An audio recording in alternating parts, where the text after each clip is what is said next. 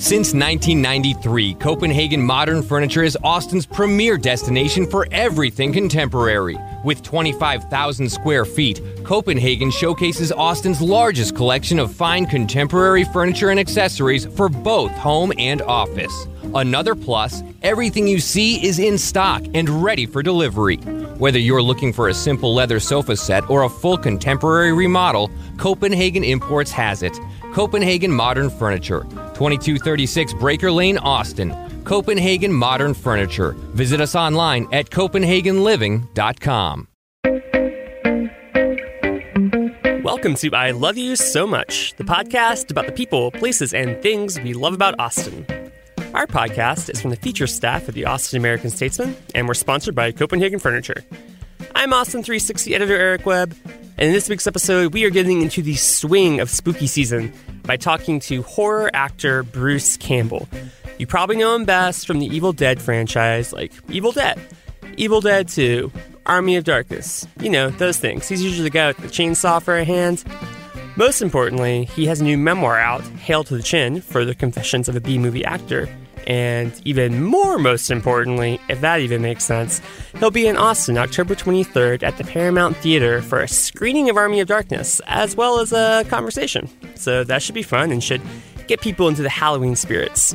We recently talked to Bruce on the phone about the memoir writing process, what's next for him in the Evil Dead franchise, and of course, what he loves about Austin. Here's our conversation with Bruce.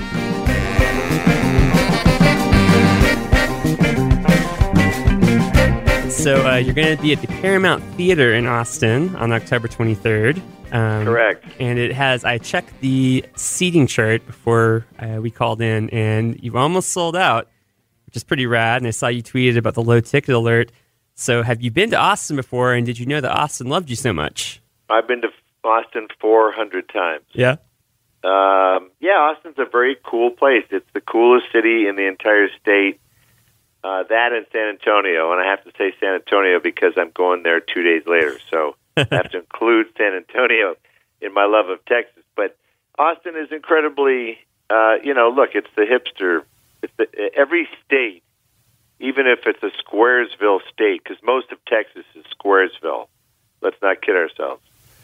Austin is not. It's the it's the hipster hideaway, the hipster haven. Every state has a place where hipsters, gays, um, all kinds of groups go, and Austin is that one in Texas. That is true. That's true. They call us the blueberry and the tomato soup. I've always liked that. And you have bats. You have lots of cool bats. We do have bats. If we had more time, I would I would uh, tell you how I think the bats are kind of a scam. But Oh, really? The bat scam? Yeah, a but bunch of guano, bunch of bat bunch guano. bunch of guano. Yeah, it's a bunch of guano. It stinks. Uh, okay. Well, I don't need to ruffle any bat feathers. No, I don't. I don't want to uh, to damage our tourism industry too much. No, no, no. God no. Heavens no. Uh, well, so what should we expect from an evening with Bruce Campbell? Uh, the unexpected. well, you know, these things will go in whatever direction they go in. Um, it's Army of Darkness, I think they're showing. Yes. So it's fun to come and make fun of a movie that's 400 years old, um, and enjoy the current relevance of it or not. Or you know, that movie bombed at the time, but it has flourished in its afterlife. So that's mainly why I still enjoy sort of milking it. A, because it was such a pain in the ass to make. B, because it bombed, and now it's considered like you know it's it's been on American movie classics. So you know it it's aged pretty well. So it's it's worth taking around because now I get to show it to the the new generation, Right. the new people. So it works out fine. It's, going to be a fun evening. Um, normally, I'll do an extended intro and give any fun facts, you know, a little bit about the movie, and then they watch the movie, and then uh, we'll do a little more of an extended Q and A afterward, just to torment people. And I think some people paid a little more to get a, a photo and a book because uh, I'm actually I'm there honestly selling books. It's a book book sales disguised as an evening with Bruce Campbell. Gotta stay on your hustle, man. Well, it's the paperback, the trade paperback version of, of the latest Chin's book. Yes. So, I'm holding it in my um, hands as we speak. so that'll be there. Uh, so if you if you you can either be a cheapskate, just come for the movie and the Q and A, pay a little more, get a picture in a book. Easy, easy peasy. Easy peasy. We give we're very democratic. We give people the the choice. well, I'm glad you brought up the book, so I did want to talk about that. This is round two of the memoir right? Is that right? Because you wrote It. Chins Could is Kill. the sequel. This Mhm. is Hail to the Chin. Further Confessions. It's technically part two of the trilogy. Right. The trilogy, the, the final confessions will come 15 ish years from now. Ooh. Okay. Okay. Mid 70s, you know, feet will be up on the porch kind of deal. So do you have an? I was going to ask you what was different about this go around. So I'll still ask you that. Uh, what was different about this go around, and then if you well, can say what do you around think? was the it's the mature version of my career where Mhm. you start to say no to shit. Yeah. And start to do more of your own stuff and learn what works and learn what doesn't work and more foibles. There's going to be more foibles certainly. More uh, tears and triumphs. It's the usual. I, I'm reading a George Harrison book right now. Even incredibly famous people, holy shit, man, they got ups and downs like crazy. Like even a guy like George Harrison can completely flame out on a tour. Yeah. His 1974 tour, complete flame out. He couldn't even sing. He was he, he had lost his voice for the entire tour, Wow. and there was no pulling out, no going back. Are you a big Beatles fan?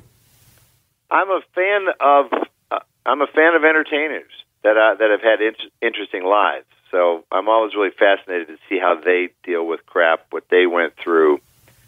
So everyone deals with the foibles. So this next incarnation is all of the above. Well, what will the last part of the trilogy be? Do you know, or is that is that going to I mean, cover the it's the life left to live? The, it's the summation, Yeah. you know. And in between, I'm going to put out a book of essays. Oh, cool. Can you, can you tell us a little bit about, about what you're thinking about with that already, or is that kind of still it's cooking? time for the pre- pretentious essay book. Right. Um, you know, I'm not just a B movie actor. I'm a sentient human being. So what the hell? I don't know. We'll see. I'm going to kind of self-publish from now on. This is my last hurrah in the traditional publishing world. all right. All right. Well, what a hurrah! What a hurrah to have. Uh, so let's talk a little bit, a little bit more about uh, the the books. So in the writing process, I know that writing memoir can be a little tricky because you're writing about true experiences. How do you, how much do you share with the people that might appear in the stories while you're writing or after you're writing? It depends on what you're saying about them. I normally don't trash people. Mhm. So uh, I've never had any issues. Like no one has called up and said, "Hey, dude, you know what the f." Yeah. Um, and I, you know, normally I would. I think I sent out the first book to all my pals of like, well, you know, and they all were like, "Yeah, you should cut this or cut that. That sucks." This, you know, Yeah. they're they're full of opinions, but nobody said you can't do that. Uh, that's not really the approach I take in the books. If someone's a d bag, I tend to leave them out Mhm. and like not even talk about them. It's it's easier that way. So um, let's talk a little bit about since it is spooky season. It is October. Uh, That's right. That's my payday season. Yes, the time when you when I'm sure that's you my thrive. Christmas. It's your nightmare, your nightmare before Christmas. That's right. Very good. Thank you. I'm quick sometimes, just You sometimes, are quick. only sometimes. Uh, so obviously, you are very famous and beloved for playing Ash in the Evil Dead franchise. I know you said after the uh, Star series uh, went off the air that you were retiring Ash. Um, Yeah. But then I also read some supports that you might be producing another film in the franchise and that you're maybe going to be voicing the character in a video game that's coming out. What can you tell us about where your place in the, in the in the Evil Dead firma stands? Yeah, basically producing 100%. Uh, just like we produced the Fede Alvarez 2013 Evil Dead. Mhm.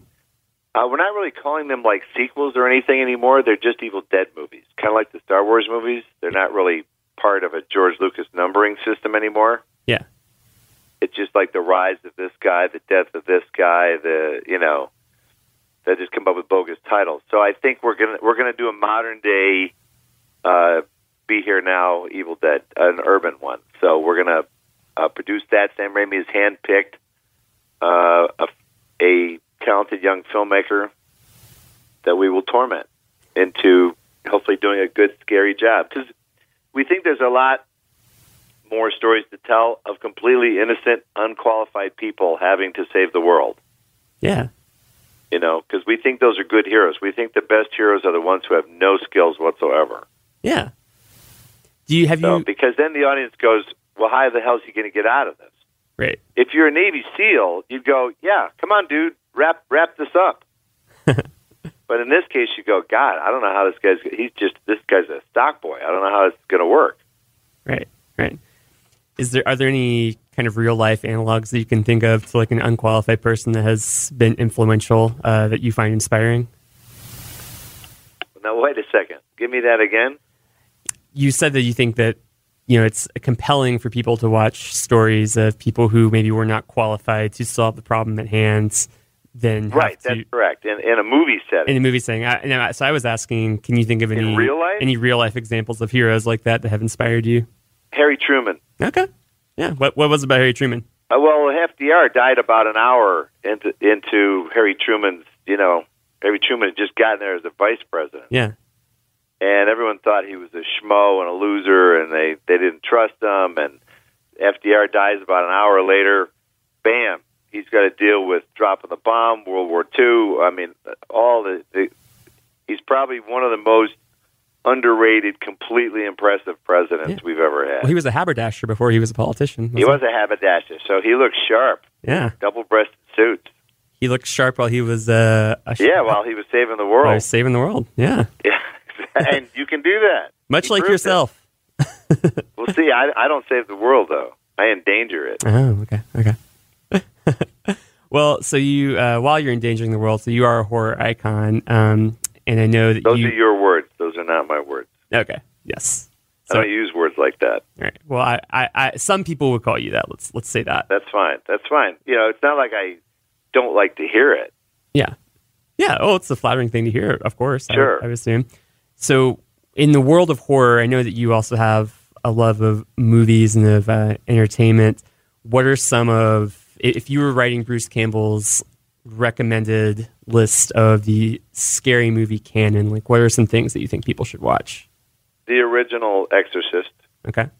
the original original, because it has adults in the cast. you know, Uh-huh.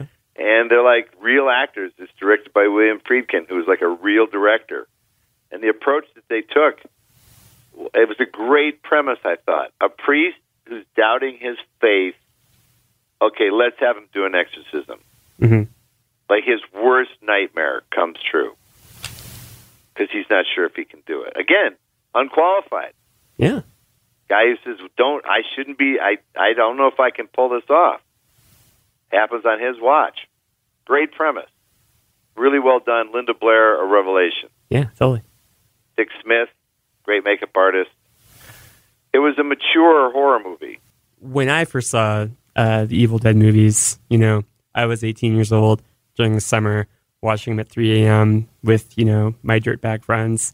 Uh, I'm sure you've heard a lot of stories from people about what the movies have meant to them. Uh, Sure. what what are what, what are some of the maybe more more touching uh, stories people have told Oh, you, or more uh, memorable?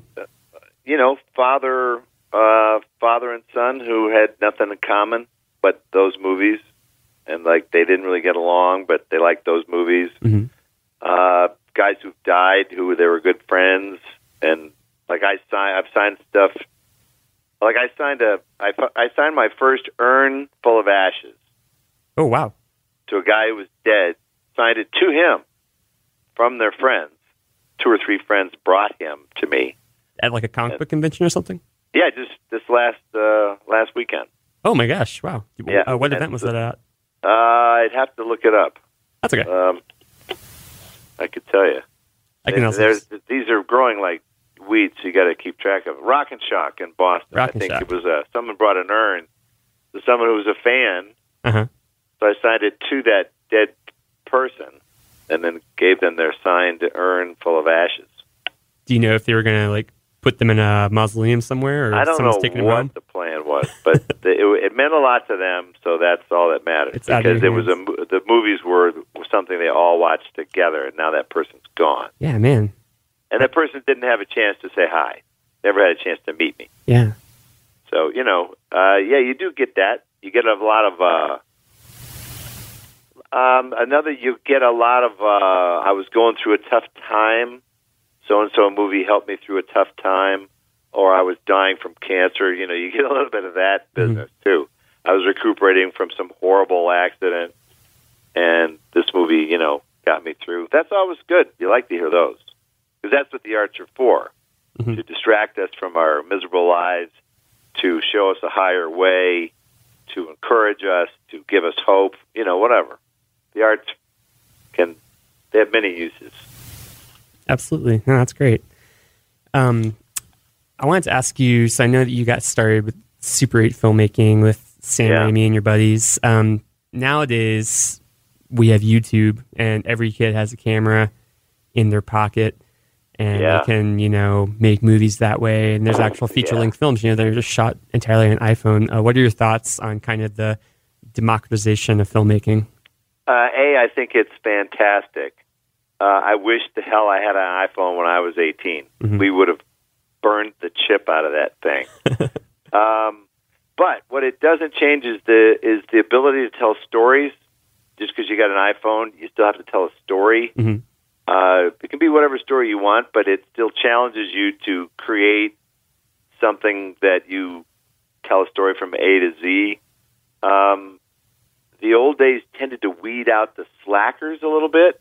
Mhm. Like you had to get insurance for a camera, and they wouldn't rent it to you unless you could tell them who was going to operate it, so it wouldn't get broken. You Right. know, you had to bring it back at a certain time, and you know you had to get a roll of film from Kodak, and you had to buy it from them. If you didn't have the money, tough titty. And if that ran out, you didn't have money to go buy more film. Well, that was it. So it tended to make you make quicker, harder decisions. And whereas slackers now go, should I edit on a Monday or a Wednesday? You know, they don't. There's no. There's no gun to their head anymore. So there was a little bit to the, um, the analog method of making movies, which was very painstaking, which again would weed people out. Mhm. Uh, you had to really want to do it because it was such a nightmare. The technical side of making a movie, even a 16 millimeter movie. Right. Right. So, uh, so it can certainly be done. Great, great movies can be done on an iPhone. I really believe that. But um, uh, you tend to get a little more of an amateur component who won't really think it all the way through, or they'll t- they'll take it. It'll be just kind of like they're just dicking around. Really, Mhm. at the end of the day, if you really wanted to make a good movie on an iPhone, you totally could. No question about it. Yeah. The cream just needs to rise to the top, as it were. Sure. Well, Bruce, uh, this has been great. Uh, thank you so much for talking to us. Is there anything I didn't ask you that you really wish I had asked you? Is there something else that's kind of been on your mind that you wanted to get out there? Um, no, just that I, I, I look forward to coming back to Austin because they appreciate the arts. And there's some cities that you go to because you have to, and some cities you go to because you kind of want to at the same time. Uh-huh. And Austin's actually one of those, uh, thankfully. Yeah. So I look forward to it every time.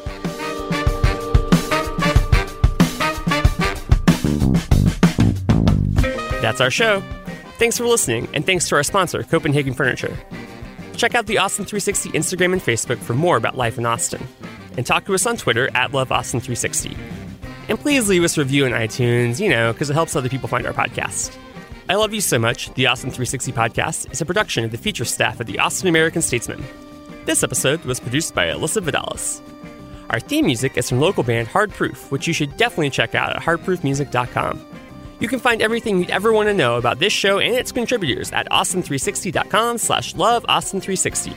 And if you want to pitch an idea for the show or give us feedback, shoot us a note at loveaustin360 at statesman.com. As always, we couldn't do this show without you listeners, and we can't thank you enough for lending us your ears, your comments, and your Necronomicons. Until next week, we'll see you fighting Deadites.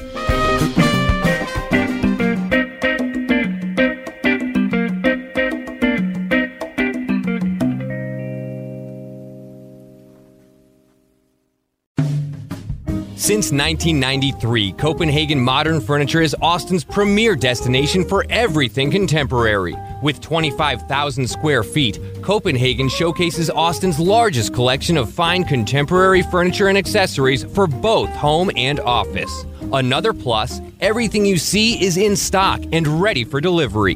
Whether you're looking for a simple leather sofa set or a full contemporary remodel, Copenhagen Imports has it.